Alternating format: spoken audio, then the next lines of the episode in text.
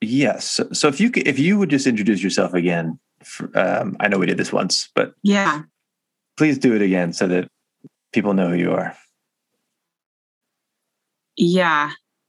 Thank you. My name is Ash and my pronouns are they, he, and I am a death walker and psychic medium. And that means a whole lot of things, but in a nutshell, I help and support people who are actively dying and those who are actually not actively dying, take steps in their process of death and dying and really process what's happening on a spiritual level as well as logistical, physical level.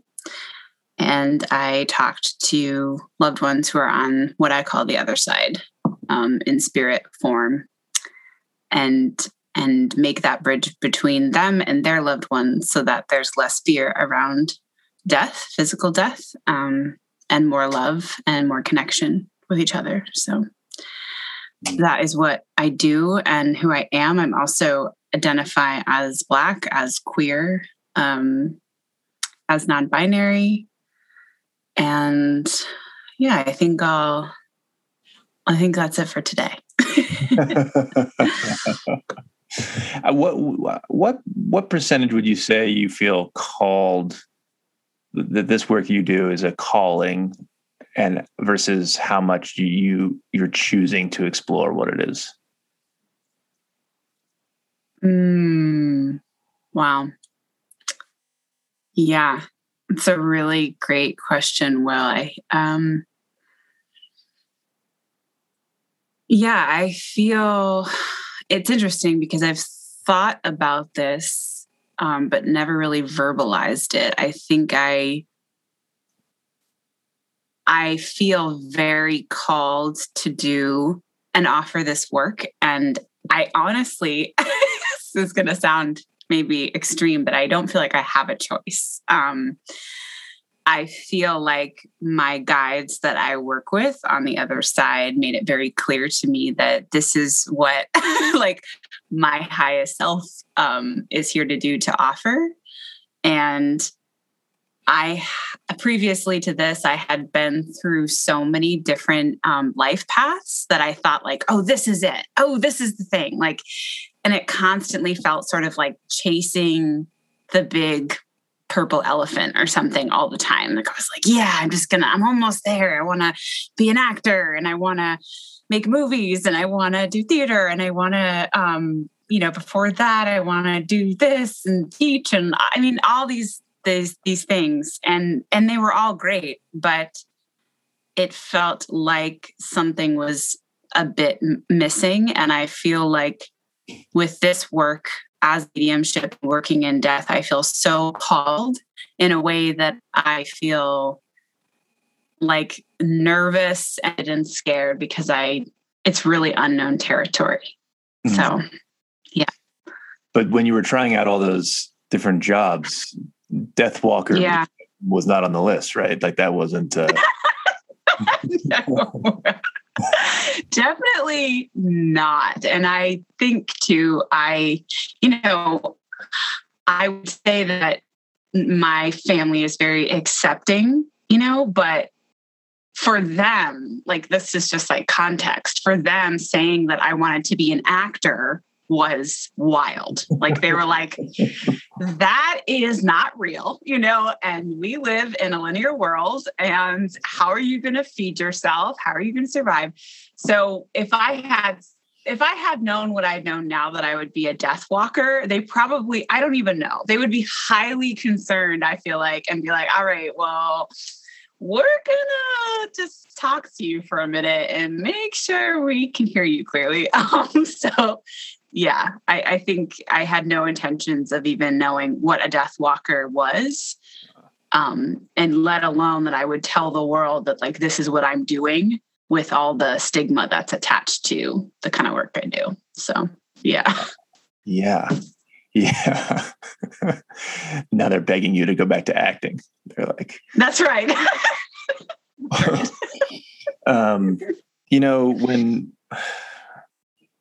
I've had similar feelings about conversations with myself where I ask, like, am I choosing to do this, or am I choosing to no longer stop or ignore something? And I always come back to the image of sort of letting, you know, active surrender, sort of letting go actively as a way of describing any type of quote unquote spiritual work that I do. Does that resonate with you, that letting go? Yeah. I mean, deeply, it feels like part and parcel. It feels like, oh yeah, that's part of, I like the biggest lessons for me actually have been letting go, because in order for me to offer this work and to dive into, the psychic and spiritual, all these realms, I mean, my analytical mind really has to have had to take a back seat. Nice. And my fact finding and my analyzing, all of that has really had to go offline, because I wouldn't be able to let go fully and see, okay, where is this going to take me? Where is this going to go? I have no fucking clue. Yeah. And I'm open to it. So I feel like, yeah, what you're speaking to resonates deeply about there's a huge aspect in, you know, once you say yes to something, not really knowing and being in the mystery with it. And that ties a lot into, what the death work is like for me as well. And offering that, it's a lot of, you know, I was just talking with a client actually the other day, and we're working with their will process, and they had all these plans, you know, and they were like, what about this? What about this? But then what if it doesn't turn out right? And it was like instant. I got a message from their guides come through, and it was like, at the end of the day, we all have to let go. There's this moment where we are transitioning out of these bodies, where we have to literally, all the plans no longer even matter. They just kind of, you're in this whole other process that has no words, really. And so they really were like, whoa, yeah. That's right. So, that letting go is a big theme, I think, even in life and in death. Yes. It's almost like, there's a poet I know named Zach Savitch, and he talks about the sort of, he calls it, I think he gets this when his father was dying, his father called it disentangling. It's not that dying is difficult or painful. It's the disentangling of life that is challenging. Yes. And I think a lot of people who maybe actively don't think about death and dying on a daily basis, who try not to think about it, they don't realize how early the process of disentangling can start. And that it might be better to start it early, because it's a naughty thing, like life. Yeah. So that letting go rhymes with that disentangling. Yeah. There's so much in that, actually. I'm just like, whoa, disentangling. That's a great word to describe that process that, like you said, it's really a gift if we can do that now, when we're not in the last hours or the last days or last months of our lives. And that's okay too. Yeah. But I've seen such different processes around people actively dying. And when they've done a lot of untangling, way ahead of time, when it comes down to the actual process, there's an acceptance that radiates. It's just humbling. It's absolutely humbling. And they just melt in. And not only that, they let go of, and I think this is obviously the hardest thing to think of or even feel in our bodies, but the complete letting go of everyone we love and everything we love around us. you know, knowing that these are physical things and that we're always, we're with all of these things. Like they don't, like, it's so, it's like both, you know, we're letting go, but we're also becoming part of everything. So Exactly. It's this illusion, right? yeah. It's like, we're going somewhere and then everyone grieves, but it's like, well, actually we're everywhere now.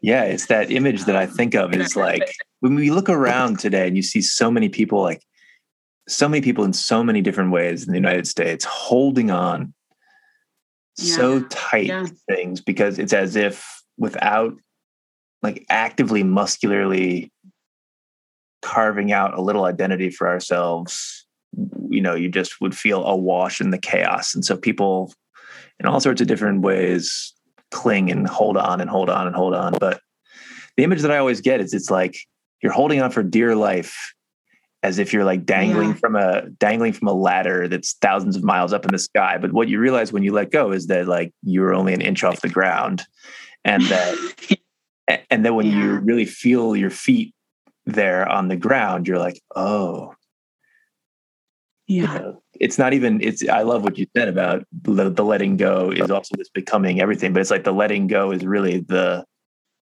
final aha moment. When we realize that we've always been part of everything. Yeah.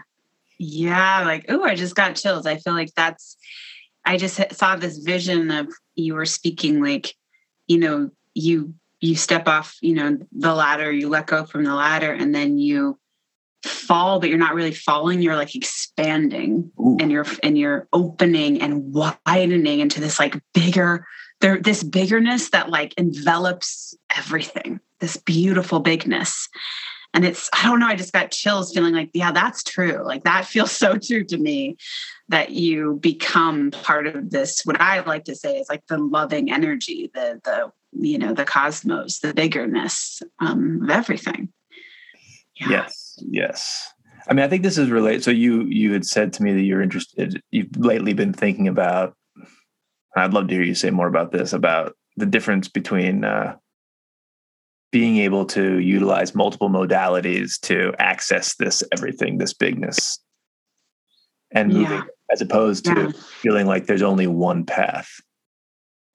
Yeah, you know, this recently came up. It was a grappling my partner and I were talking about, and I thought, this is so interesting. This feeling, I was wondering, like, we're so curious about the world of psychedelics and why people take psychedelics. Like, well, why? And we got really existential. We're like, why do people just even take drugs, right? I was a partier in my day. I was in LA.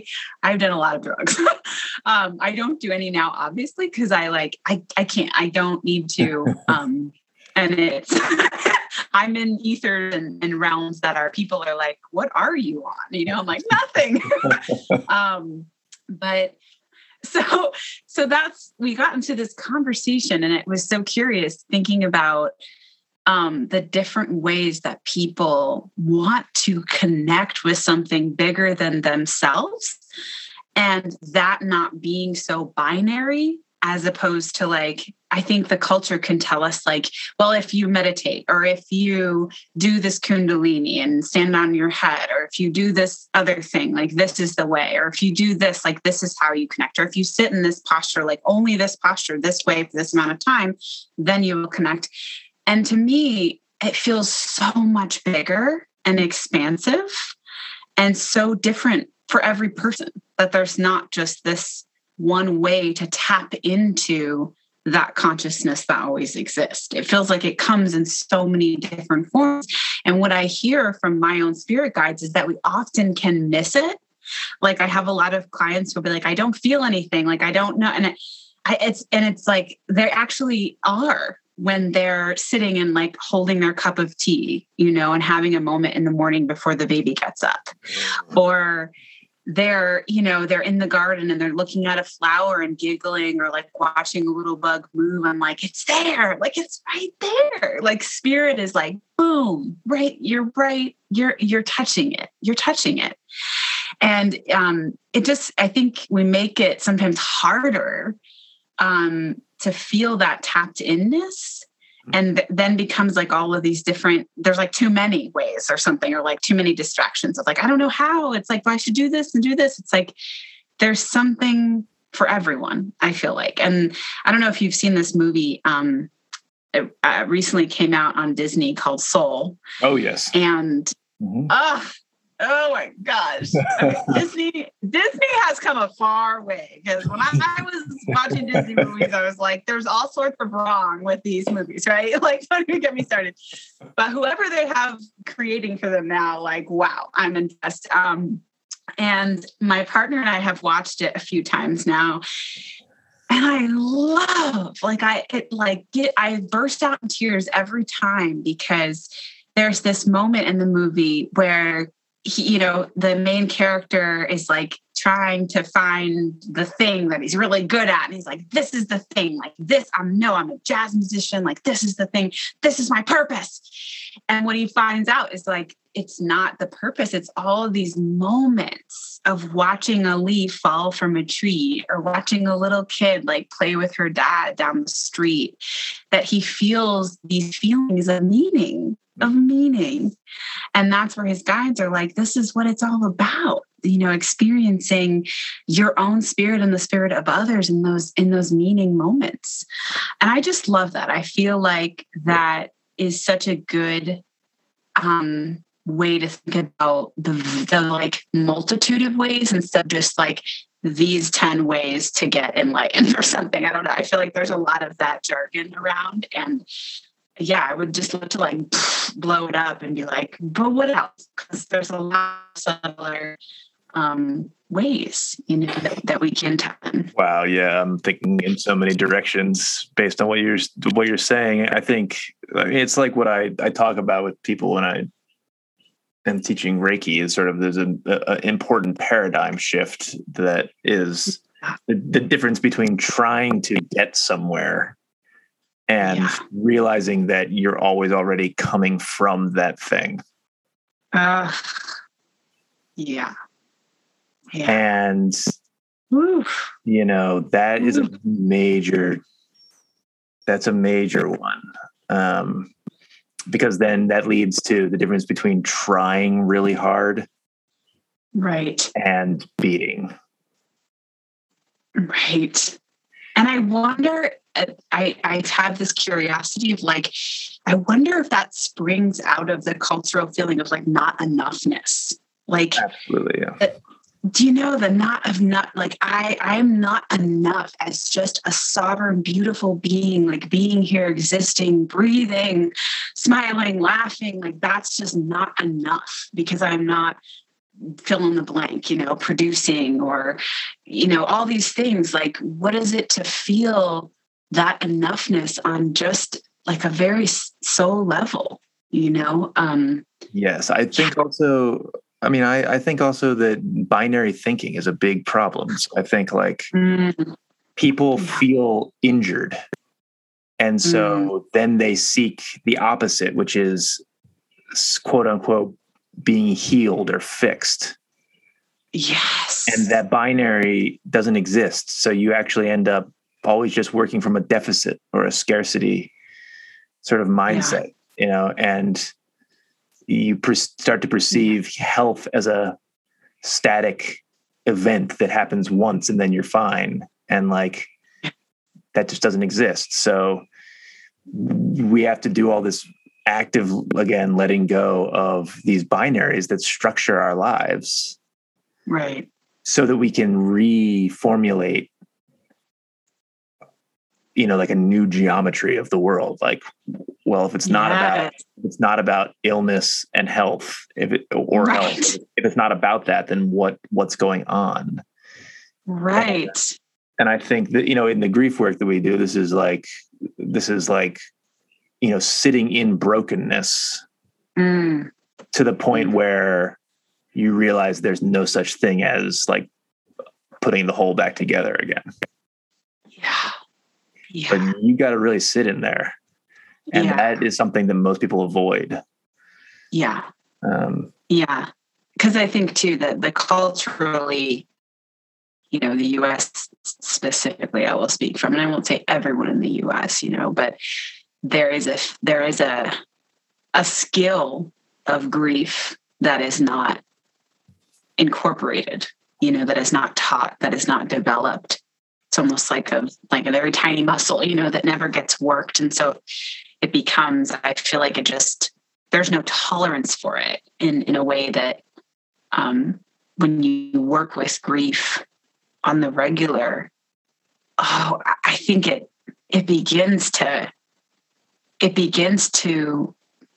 shape you, or at least it shaped me in ways that I would have never imagined. And it also widens and has widened my capacity for love and for holding other people in grief that I could never have imagined. I just thought, well, it opens and then it crumbles you and then you die. Like it's too overwhelming. But in fact, it's the absolute opposite when you say, yeah, I'm going to feel it all. The image that I've talked about sometimes is, so like with origami, the art of origami, people can do amazing things with origami. And for years, people have been figuring out all these beautiful, mind-blowing ways to fold a piece of paper into like a little creature, that looks like it's about to move around. And that was amazing. Right. And and scientists took note of all this and they were like studying it. And NASA uses folding technology all the time. But then somebody came along and realized, they were like, well, what's the biggest impediment to doing even more mind-blowing things with origami? And they realized that it's because you can only fold a piece of paper so many times before it's not possible to fold it anymore. Mm. But then they realized that if you actually crumple the paper, like if you ball it up over and over again, right, it takes that rigid piece of paper and turns it into something that is capable of all new kinds of folds. Wow. And the crumple origami that's out there now is like really it's like a Gaudí, like when you go to Spain, you see Gaudí's cathedrals and you're like, wow, how did he make that stone drip like that? It's like a whole other way of working with matter. And this is how I think of working with grief regularly. It's like you are now crumpled paper, and it feels bad because it feels like you just want a clean piece of paper. But actually, as a crumpled piece of paper, the amount of shapes you can take is mind-blowing.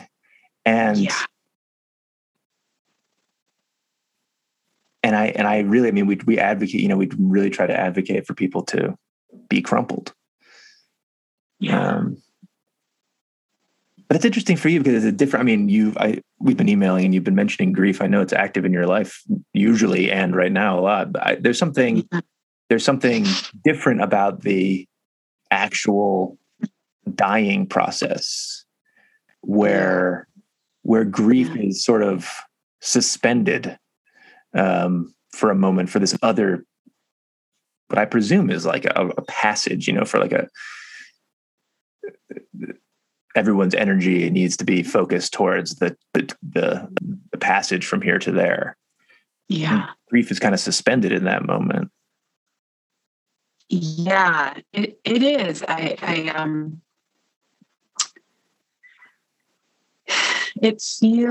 feels akin to, I got this image of everyone holding their breath, like, and then letting go. And then the grief comes in. And usually, and sometimes not, God, we know that grief is so not binary. It is like so vast and so wide and so many colors and so many textures. And it may not come for a year, until that first birthday or anniversary or all of these markers of, oh, you're not here.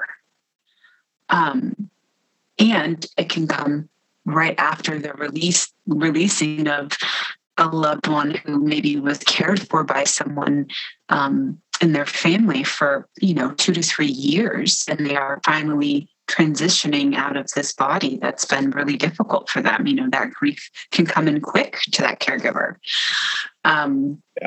So, it feels like it's Oh, yeah. It feels like it's sort of, I don't want to say lurking in a creepy way, but it's sort of, it's there, right? And it's sort of in the back. It's like, I'll give you a moment. Like, take a few minutes. And I'll come back. Yeah. I'll come back. Right. I'll come back. And so, yeah, I feel like it's interesting too. It depends on, you know, it depends on a lot of things too. Is some people really want to not show their grief or want to really be respectful of the person who's dying and what they wished for. You know, they may not want a big grief session while they're making a transition. And sometimes they do. They want to know, how did you feel about me? How do you feel about me not being in your life anymore? You know, they want to feel that. And so I think it's, for me, it's a very interesting place to be in, because I am holding that space and honoring what is asked for. And I'm also human and not perfect, and not always able to control my feelings. And that's okay. You know, I think it's complex. But I think, yeah, the grief sort of weaves in and out and is there. You know, and sometimes, you know, my role is to really come in and name it and have it be welcomed, and have it be with us and hold that grief with reverence. And so, yeah, what have you learned? That feels like an important piece. What have you learned about when you're holding that space? What have you learned about how your body talks? If that makes sense, like, you know, your mind, like, it's not an either or thing. Like, the analytical mind is still going. You're still doing a lot of, like, you know, emotion reading and very rational things in order to hold that space. But then there's also like your whole body is tuning to this event. Is there words you can use to talk about, like, what kind of language your body is working in that moment? Yeah, you know, it's similar. Such a great question. I think, it's right. It's a lot. The mind is going and holding and reading and tracking, and even logistics. It's, you know, all of that is there. And my body feels alive in a way that might be, like, very confusing if one were to, like, listen to me right now and be like, well, wait, someone's transitioning, how do you feel most alive? But there's something that happens in the room when someone is transitioning where my body feels almost like this open field, where I'm sensing not only the room and what's going on in the room, but I'm sensing this energy and these fields that are also opening around that person, and energies that are also coming into the room and visiting with the person, and, you know, souls that are not being seen that are there. And so it feels like a very sacred and expansive experience in my body. And my body feels very soft, very receptive, very open.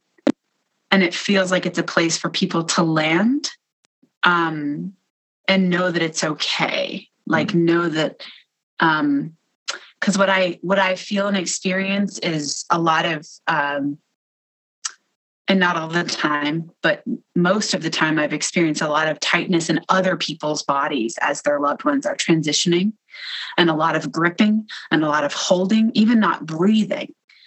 So what I feel is also my role is to be the breathing, be the open, like, And by doing that, by opening and deep breathing, even audible sighs, right? They might look at me like, what are you doing? It gives them permission to go, oh, right, my body. Okay. Yep. And, you know, it's funny. I think of it a lot. I have a lot of friends who are labor doulas. I was just thinking this. It's very similar. Yeah. Yep. Yeah. And it's so similar, especially when we think about somatically, like what's going on in the body. Yeah. And the tension in that room when someone's delivering and, you know, it's nervous excitement. It's all the things. And in a different way, it feels very similar. And so, yeah, I really try to bring in a very grounded presence in a very grounded space and in a soft space for people to really come into. I'm drawn to the image of the open field. Like, you know, that's really fascinating. It makes me think of, like, you know, each individual is so vast, but we tend to keep ourselves coiled up. For practical reasons. We forget, some people forget how to unfurl all the way. But what you do there is you continually teach yourself how to unfold and unfurl into that open space. And it's almost like by maximizing your energetic surface area, you're more able to conduct in the electrical way, like maybe also in like the symphonic way, you conduct all of the different frequencies that are going on in that space. And it's such a beautiful, equal parts active, equal parts passive posture. And it feels, you know, I will say too, I always like, I'm never alone in doing this. Like, I always feel my ancestors right next to me. Mm. Like, I feel them right next to me and I feel them behind me, supporting me in what I'm offering. So it feels so supported by my ancestors and by spirit to be able to hold that space. And I'm well aware that I couldn't hold that without them. But because I know that they're there and because I can feel their lineage, my lineage so strongly, it feels like I can open up and trust, because, you know, I think when I'm in that space and widening to the wider field, it's an interesting place. Much like, you know, the evolution of my mediumship, there were times where I felt stuff and was like, oh no, I don't know what's happening here, but I'm freaked out.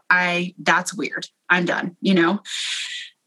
So it's been a process to be able to open up to that field, stay open, feel things that have no words for feeling, and to stay with. And again, like you said, hold, but then let go. There is no gripping. In fact, it can't flow if there is gripping for that holding of that space, you know, and for that soul, that spirit to really be in that transition and let go fully, you know?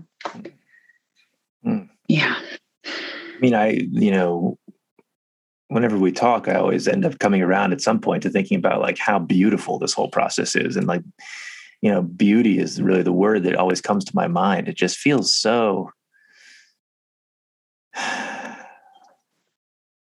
you know, it's like seeing a really like rugged mountain landscape or something. It's like, you're like, wow, look at the vastness of that. It's big. It's a lot, and it's really beautiful. So as you continue this work and you know, as you sort of refine your sense of what you're doing, like, do you have a goal? Like, I mean, you know, how does one continue to like, you know, climb up the mountain or like, you know, ascend to plateaus? Like, are you aiming to, does it have to do with working with certain populations, or does it have to do with maybe broadening your reach, or what, how do you think about that? Yeah. I mean, it's funny because I feel like I am so nonlinear. And we live in a linear world. And so I have to like I can tap that on, I can put that hat on. And I think for me, how I do this now is so different. Like, I'm following the impulses that I'm receiving, and the impulses that I'm receiving are to keep doing this work and to keep offering my services free for BIPOC folks and transgender folks in the community and virtually. And that feels like, yeah, that's going to be with me till I die. Like, I want to keep offering that as long as I can. And then also, yeah, the work I think is broadening. You know, a lot of the reason that this has grown so fast and unexpectedly, like, honestly, I was like, this, okay, like, I'll say yes and we'll see what happens, you know? And I'm like, whoa, like, I don't even understand this. Is because a lot of people were needing things that I could offer. And I really just listened to that. I listened to what was needed and not what I wanted to do or what I wanted to give or this works for me. It was like, this is what's being needed for healing. And I want to be a part of that. And where I'm at now is just, widening, you know, what does it feel like to possibly be in person this coming year more? Yeah. Which feels really big. That's a big calling I'm hearing from people who want me to be, you know, in their homes, in their facilities. And I'm like, whoa, okay, that's a lot to ponder. So I'm sitting with that, and a lot of requests for, you know, one-on-one sessions. And specifically, I'll be offering readings starting in July. Mm. And that's something that I really, I do, but I was really like, I don't know if I'm going to offer that as an offering. Like, maybe that's a personal thing. Mm. And I've had so many spirits come through and so many loved ones, really wanting to connect, and really want to heal in a way that offering does. So I said yes. And so, yeah, I'll be stepping into that fully in July, and offering that work to everyone, to anyone who wants to connect with their loved ones. And so it feels like it's steadily growing, and I don't know what it holds. I know at some point I'll need help because it's expanding, which is great. And I definitely can't I'm not a digital person. I don't like email. I like gardening, and, you know, I like farming, and I like playing with my bunny. And I love like tactile in-person nature. Like, I could be without a phone for a week, you know, and that doesn't really help what I'm trying to get out there. So it feels like a balance right now. Well, yeah. I mean, I think also there is a growing movement here of people who are doing this type of work, and it's totally possible to find each other and sync up and, you know, start cooperatives and totally. And that is happening. Yeah. That's definitely happening on the underground, for a few different folks I know who are starting that death care provider cooperatives and I think like you're so you're definitely really in one of the epicenters out there in Eugene. You know, that little corner of the Pacific Northwest has always been the energy I feel has always been right for that type of work. Yes, totally. Having grown up in Seattle, you know, I'm always trying to explain to people, I'm like, but there's a certain like dark weirdness there that is missing from the East Coast. And it's kind of like in certain seasons when the sun goes down, like all of a sudden you're in a David Lynch movie. Like that's what it feels like. Like it's just like another dimension reveals itself. Yes. But now I'm like, oh, well, maybe it makes sense because maybe that's supposed to call people to that part of the country, and then they'll be able to, you know, people will be able to start something. That's right. Yeah, that's right. It'd be cool if it happened here in Asheville too, but everyone in Asheville is like pretty, in terms of like structured events, it's a little loose. So they'd be like, yeah, maybe we'll get together, maybe we won't. Right, right. Yeah. Yeah, but people are pretty, committed and feels like from the ground roots up, like starting things. I'm like, wow, okay. Like there's a lot of energy and like you said, like a lot of collective support around these sort of offerings. So it's great. It's really great. Well, if people want to find you online, how can they do that? Yeah, you can find me on Instagram at Sovereign Spirit Death Care. And then online, I have more about my work and my offerings, and it's at www.sovereignspiritdeathcare.com. And yeah, that's me. Fantastic. Well, I'll stop the recording. We can just talk a bit more, but I think that's enough for everybody to sort of digest and think about for a bit. Yeah. Thanks so much for thinking with me through all these things. Yeah, you're so welcome. Thanks for reaching out. And yeah, sorry, my face can't be seen when you're talking to an image of me, but no, the voice. I mean, it'll be a voice recording anyway, and it's nice to actually just have the voices and that. Yeah, totally. Okay. Thanks so much, Will.